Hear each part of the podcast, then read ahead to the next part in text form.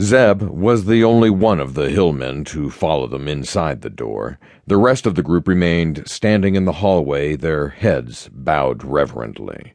Zeb pushed the door closed, sealing them into the room.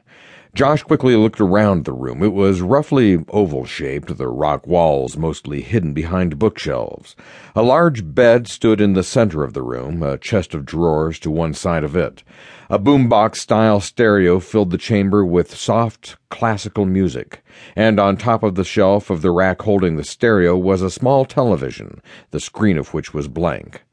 Two doorways opened onto other rooms. One was a bathroom. All Josh could see through the other doorway was more shelves of books.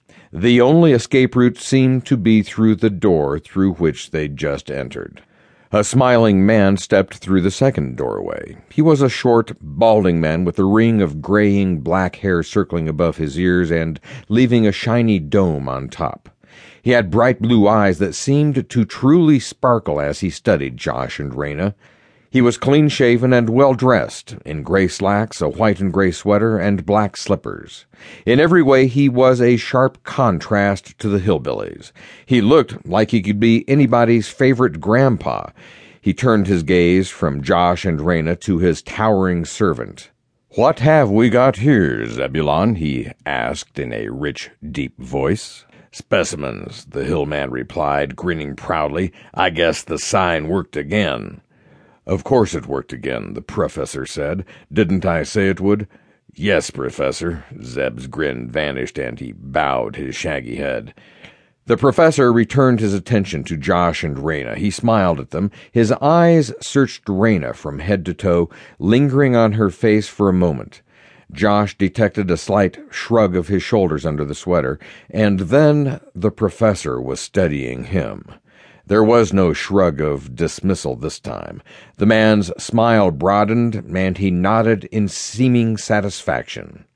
A redhead, he said. You've done well, Zebulon. Zeb raised his head. His face was lit with gratitude, like a child who has been complimented by a favorite teacher. He smiled almost shyly at the smaller man. Thank you, Professor, he murmured. He seems a little battered, but I suppose that couldn't be helped, the professor said, still smiling.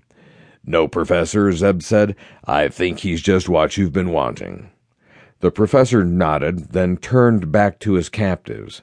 Won't you follow me? He started for the room he had just left, then paused to address his servant. Zebulon, you may watch the television, he said, then looked back to Josh. We have an aerial mounted outside, mustn't fall behind the rest of the world. Come now. There was nothing to do but obey. Josh followed the little man, and Rana came on his heels. They were led into the next room, and the professor closed the door after them. Please, sit down. He motioned them toward two heavy wooden chairs before a huge desk. Several notebooks and many loose sheets of paper were spread on top of the desk. I'm sure you have as many questions as I do, the professor continued. He rounded the desk and took his seat in the padded chair on the other side. He quickly but neatly stacked the notebooks and papers to one side of the desk. Josh sat in one of the chairs, his bruised body protesting at the change of position. Rana sat in the other and crossed her legs, which had turned a little purple from the coolness of the mine. The professor selected an unsharpened green pencil from a drawer of his desk, then rested the backs of his wrists on the desk's surface and began to twirl the pencil between his short fingers. His eyes flickered back and forth between Josh and Rana. What are your names? he asked. Rana looked to Josh, who only glared back at the little man on the other side of the massive desk. The only sound was Josh's teeth grinding together. The professor ignored it.